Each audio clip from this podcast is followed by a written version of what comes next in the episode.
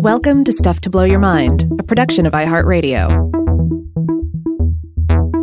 Hey, welcome to Stuff to Blow Your Mind, listener mail. This is Robert Lamb. And this is Joe McCormick, and I think maybe we should jump right in with a response to an older episode of ours about the uh, the Bone Palace Vault episode. Or are you ready, Hmm. Rob? I'm ready.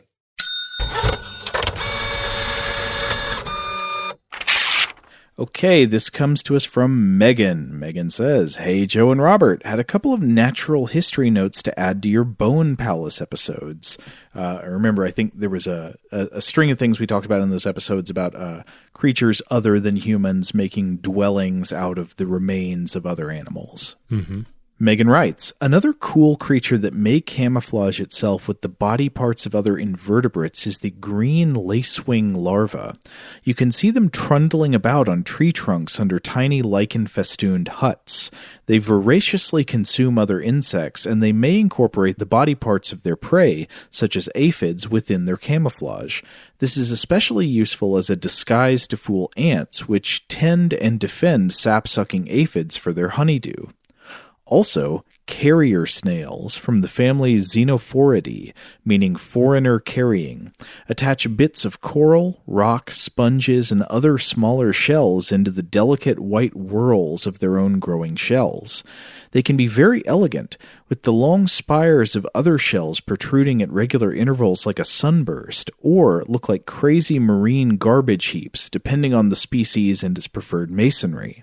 The added bits provide some camouflage and protection from predators, stability on the seafloor, and also save them on the energy and material cost of having to grow their entire shells. Thanks, guys. You supply me with moments in critical thinking in times when I'm otherwise short on it, driving, kid tending, etc. Best, Megan. Excellent. Well, these are both great specimens. Thanks for, for sharing these with us, Megan. At least one of these seems kind of familiar, so I'm wondering if we maybe researched it but didn't mention it in the episode or mentioned it It's possible. briefly. Some- I don't know. Sometimes stuff falls through the cracks like that. Yeah.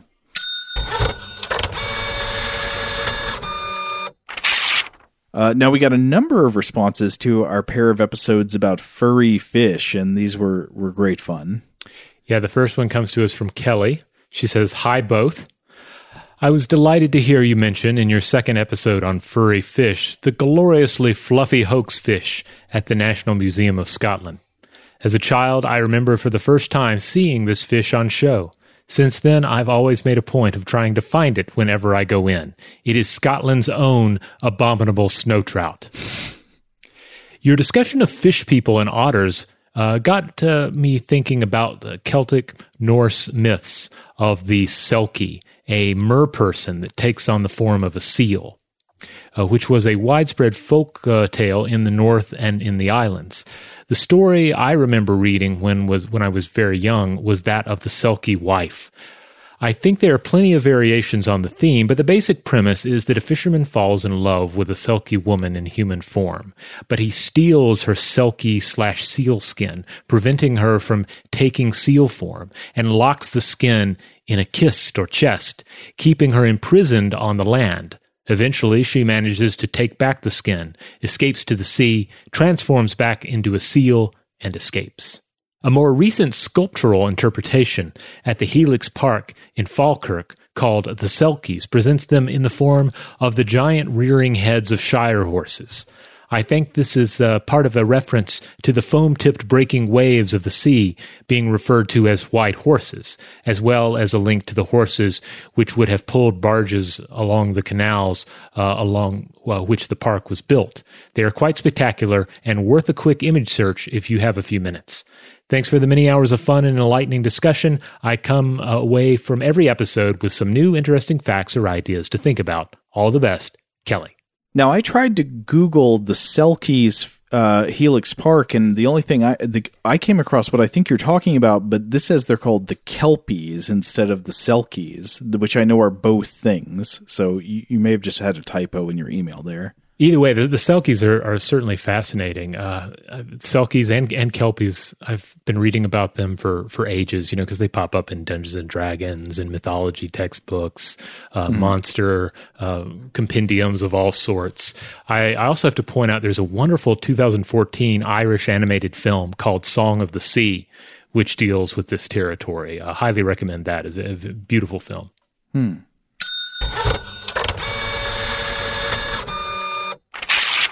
All right, this next message about the furry fish comes from Alex. Alex says, Hello, I love your show, but I've never had a good reason to send you mail until today.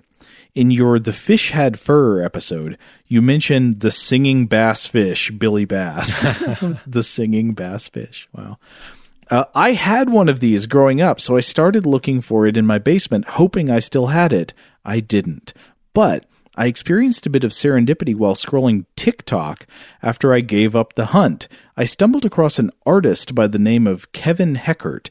They are an interactive artist that has created a Billy Bass that somehow interacts with Amazon Alexa. it is amazing. It sings any song you ask it to. Please look it up. It will make your day watching Billy singing all of the hits. Oh, wow. Uh, that's it. Thanks for making such an entertaining podcast. Uh, P.S. I really miss the constant flow of invention. That's how I found you guys. Thanks for reading, Alex. Oh, well, Well- thank you, Alex. Uh, yeah, thanks. I, I hope we keep. I, I don't know. We, we will still continue doing invention episodes from time to time. I'm sorry we, we can't do them every week now. I mean, maybe at some point we'll just lose it and start doing invention episodes uh, like back to back for at least for a little bit. You never know. Yeah, yeah. Uh, but anyway, so I looked this up. I, I'm not familiar with this uh, this person, but I, I looked up the TikTok you were talking about, and yeah, it looks like someone has uh, sort of hacked a Billy Bass to to be the interface for Amazon Alexa. So at least if what is being alleged by this video is correct, and there's no trickery involved, you can say to the Big Mouth Billy Bass, uh, "Hey Alexa, play whatever," and you know. Play Four Horsemen by Metallica, and then the ba- the bass will turn and say okay, and it will sing along with the song. It'll do the mouth.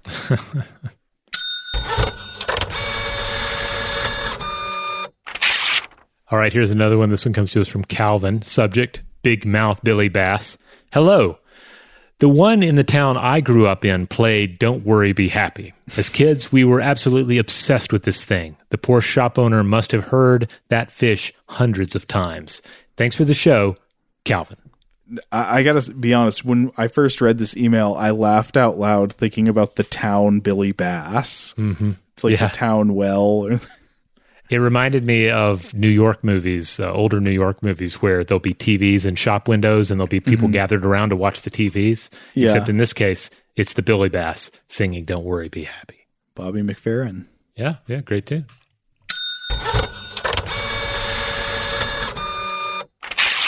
All right. We also heard uh, back from our listener Shay in regards to the Tomato Vault episodes.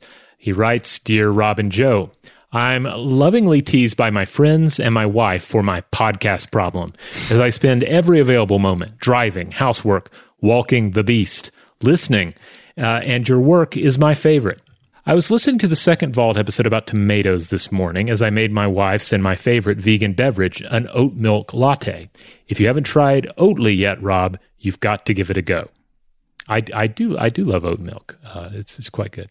Uh, When Joe suggested that the fruit from the Garden of Eden may have been a tomato, quickly you both accept the improbability of this, since tomatoes are native to the Americas, and the authors of the Bible would not have been familiar with them. However, considering the importance of the LDS Church, and in this, um, Shay is referring, uh, of, of course, to the Church of Jesus Christ of Latter day Saints. Um, uh, considering the importance of the LDS Church to the later acceptance of tomatoes in the U.S., I want to offer a sliver of hope to your theory. Uh, they conti- uh, he continues. In LDS lore, it is said that the Garden of Eden was, in fact, in the Americas, specifically in Jackson County, Missouri. Now, that's more than a hop, skip, and uh, jump away from South and Central America, but Mormon beliefs are central to stories of ancient American peoples traveling across these continents. While there is, of course, no scientific evidence that I'm aware of supporting any of this, it is interesting to look at the pattern of tomato development and apply it to a story here. Imagine a cultivated tomato of knowledge being taken and or naturally adapting and spreading to be the current like tomatoes of South America, where they are again selected, cultivated, and spread north, then grow wild and small again before finally being rediscovered and becoming the tomatoes of today. I'm certain plot holes abound, but what fun, Shay from the Rocky Mountains. Uh, and they add a PS. Uh, in a recent listener mail, you mentioned how delicious a tomato mayo sandwich can be, and I can't resist suggesting you try a pickle and mayo sandwich, one of my guilty pleasures. Hmm, interesting. Oh, I'm I'm up to try. I wonder what kind of pickle would be best. Do you want to go? Do you go bread and butter pickle on that? Do you go uh, with a more sour variety? You go with a spicy pickle? So many possibilities. Uh, I'm very partial to half sour pickles myself. Okay, that fresh cucumbery flavor. Yeah, yeah. Now, I wanted to look this up to make sure that this is actually a belief uh, among the Latter day Saints. And I think what I discovered, I didn't have a lot of time to look into this, but what it looked like to me um, is that the belief that the Garden of Eden was in Jackson County, Missouri, or was definitely in Missouri, uh, is not something that is written in the Book of Mormon, but I believe it is something that is alleged to have been said by Brigham Young, and and that Brigham Young said Joseph Smith told him this. So I don't know how exactly that relates to to its doctrinal status uh, among the beliefs of the church, but uh, but yeah, I- interesting nonetheless.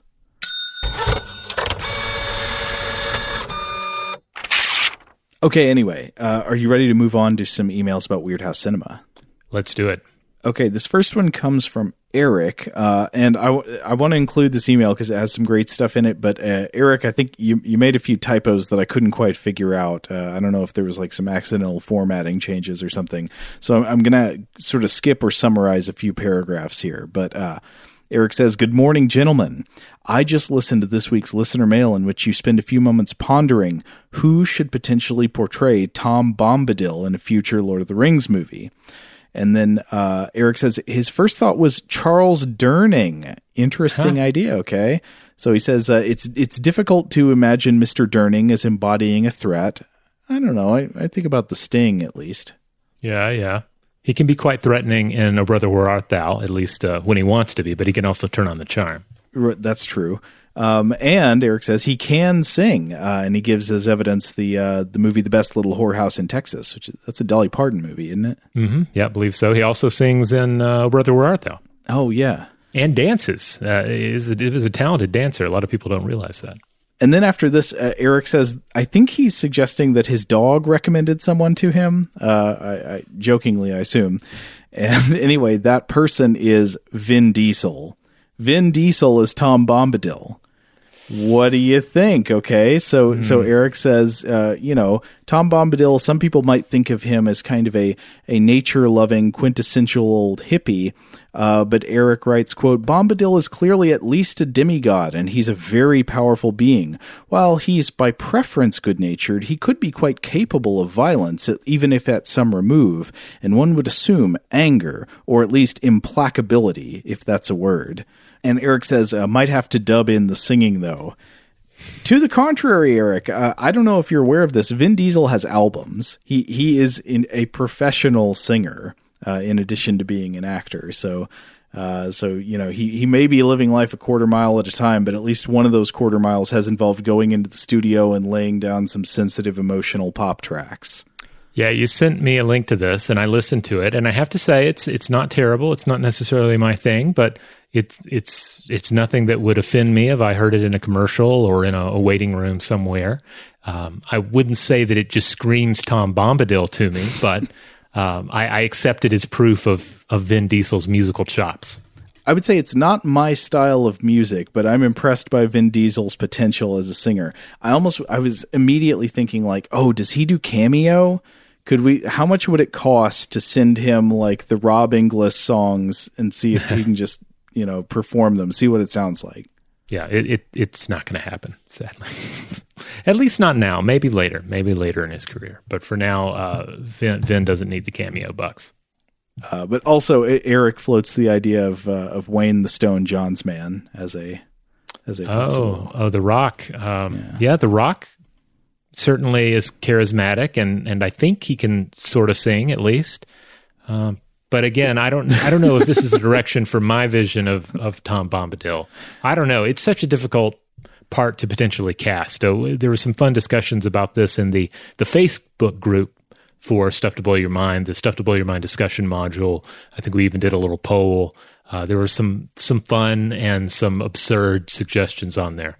I also, I think at the same time that was going on, I was watching Hamilton for the first time. So I was also thinking of the various actors in Hamilton. I was thinking, oh, Oh. they could be a Tom Bombadil. Oh, he could be a Tom Bombadil as well. A lot of Tom Bombadil. Strange. Yeah. Okay. Yeah, especially if you you know no you have to remember in in in the book The Lord of the Rings and the Fellowship of the Rings um it's not said that these are necessary I mean that we don't have music we just have the lyrics they could be rapped It's- oh, that's true. Okay. Maybe they even need to be wrapped. I don't know Well, I just don't know if any of those actors are like old and rotund enough. I I, I picture somebody who's got to be like over fifty and kind of round. yeah well we're playing the long game here Okay. so give it time uh we, we just have some pot- potential uh Tom so we just have to keep an eye on and see how they develop how they mature I, of course, I realize this would also exclude uh, Vin Diesel and and uh, and Rock the Dwayne, obviously.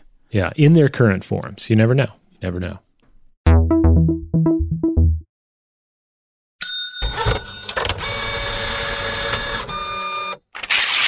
All right. We also heard from listeners regarding our Weirdhouse Cinema episodes on Psychomania.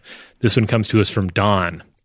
Guys, so glad you picked this film. I saw this as a young kid in the 70s, and the image of the undead bikers turning to stone at the end was both frightening and super sad. I don't remember much else about the rest of the film, but that final scene has stuck with me for decades. Thanks for bringing the rest of the movie back to me. We'll try to track it down. All the best, Don. I'm curious why it's sad. It seems like the, these horrible people, these horrible trolls, are finally turned to stone. Well, I mean, they, especially if you watched it as a young person, it's, Okay. you know, the, these young people are, you know, they're going to live forever. They're going to do things their way. And then they're shut down by old people magic at the end. uh, it- yeah. It's kind of sad. It's, I, I can, I can definitely dig that interpretation. The end of the movie, once again, to reiterate, is mom comes in and stops the roughhousing. Yes. Basically via occult paperwork. Yes. Yeah.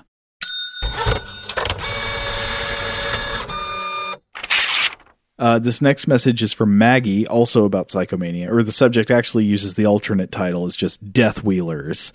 Maggie says, Great Weirdhouse Cinema episode, guys. I remember seeing this movie about 10 years ago at an all night secret horror movie marathon in Philadelphia, and this movie was a huge hit for that audience. I'm talking popcorn in the air, cheering and hollering, particularly every time one of the bikers rocketed from the grave upright on their motorcycle. A perfect trash movie indeed. My friend and I thought the lead biker Tom had more than a passing resemblance to Noel Fielding from The Mighty Boosh, and that lent the movie a whole other absurd dimension in which to enjoy it. Love the pod and appreciate all the work you guys put into it, Maggie. That's a good point. I think when I was watching it too, I was getting some some mild hints of Noel Fielding The uh, with our main yeah. character. Yeah, the hair, kind of the you know the long face. Uh, yeah, I wonder what it would have been like had the Mighty Boosh done some sort of a like a proper psychomania inspired uh, tale. I think there there would have been room for them to explore some absurd ideas there.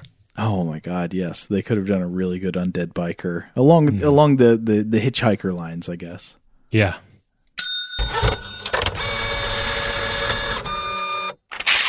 All right, this last pair of messages comes from Lorenzo, and in, this is in response to us talking about the the weird thing that's in a lot of uh, Italian horror movies from the seventies and eighties, where there are scenes of heightened suspense, and then the soundtrack gets it, it starts playing music that feels incongruous with the mounting suspense. It's playing like funky, you know, funky, jazzy, like cool music, not scary music. Anyway, so we were talking about that, and Lorenzo says, Hi, Joe, Rob, big fan of your show. Keep them coming. Joe, twice you commented on Weirdhouse Cinema, asking why the upbeat synths in violent sequences, and Rob, you rationalize that it's a culturally based counterpoint to the tension. Uh, right, so you were talking about well, maybe it's just some kind of difference between how like Italian audiences versus American audiences would regard the the connotations of disco music, maybe. Yeah, yeah. Yeah. And so Lorenzo says, While the synth work of Goblin and Co. is awesome, for the action sequences, those guys just stepped aside. Similar samples were pasted over all sorts of genre films in Italy when I was a kid, including overdubs of westerns and manga. So generally, it's a shortfall on soundtracking in those sequences. I'd rather have John Carpenter do my truculent ambient, to be honest. It's a fail for our movies any way you look at it. okay, so Lorenzo is just dissing some of the soundtrack choices of of some of these Italian horror films. Uh, if I'm understanding, I, I, hope I'm not misunderstanding, but I think Lorenzo is saying like, you know, sometimes they just didn't know what to put in there, didn't have much of a budget, and just subbed in some kind of track they had a, in a library or had the rights to or something. Well, uh, yeah, I, I mean, I could imagine that potentially being the case. But on the other hand, a lot of wonderful things come out of accidents and shortcuts oh, yeah. Yeah. in filmmaking, and so uh, you know, I, I, wouldn't. I wouldn't discount it just because uh, maybe the process uh, was questionable, if it was questionable. Well, here let's see, let's hear uh, Lorenzo's second email. Lorenzo also says, as you know, Italian film is all about dubbing. Italians to this day see all cinema dubbed, with a handful of voice actors playing the parts. They do a good job. We have a better Homer than Dan Castellaneta, I promise you, but you will never know this. That's great.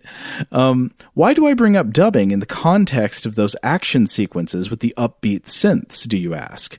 Because in many films they were working on whatever budget they had, and they sacrificed these production elements to an aesthetic. So, funky jazz in a slasher sequence or bad overdubs, I guess, were secondary to the aesthetic. But I agree with you, Joe. It's probably not an excuse, Lorenzo. Oh, Lorenzo, I don't, I, I didn't mean to to impugn movies that have uh, soundtrack choices that seem strange to me. I love a strange soundtrack choice. Oh um, yeah, the, the stranger the, be- the better. The the it's the the soundtracks that are not strange. Those are the ones that that can sometimes just piss me off, to be honest.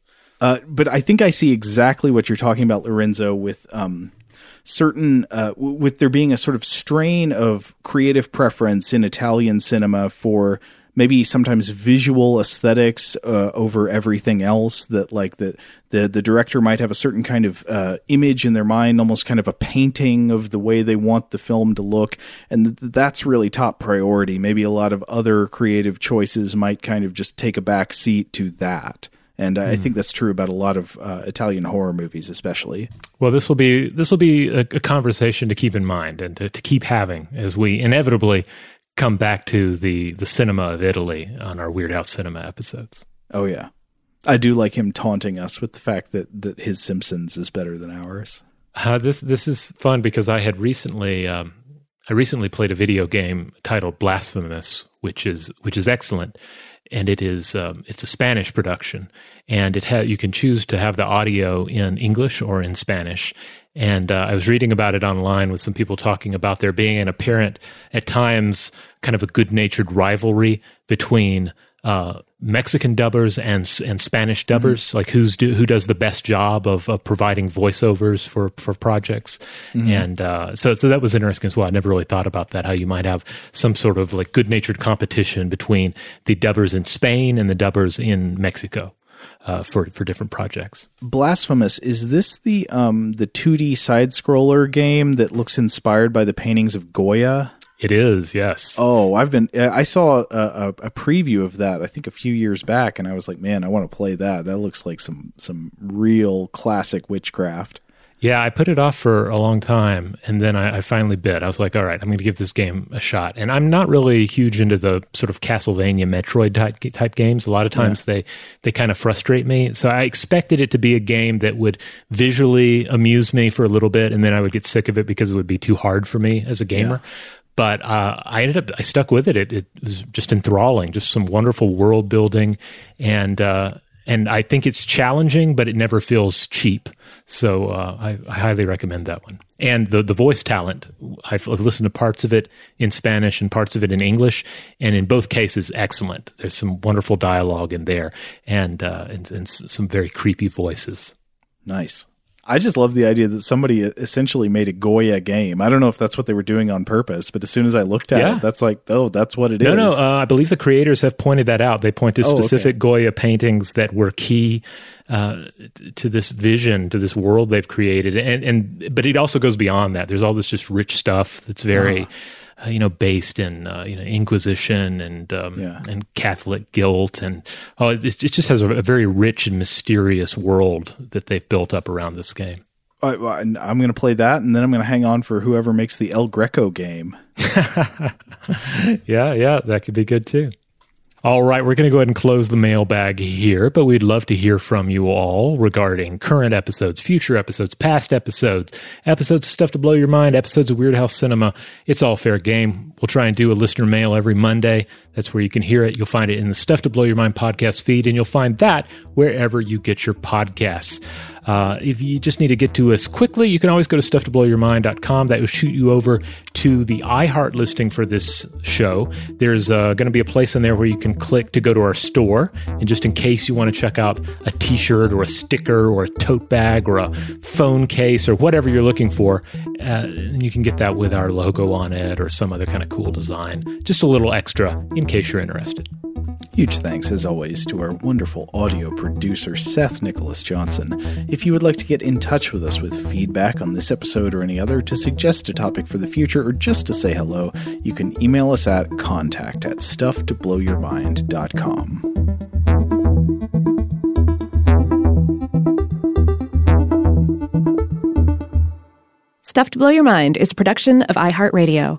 For more podcasts from iHeartRadio, visit the iHeartRadio app, Apple Podcasts, or wherever you listen to your favorite shows.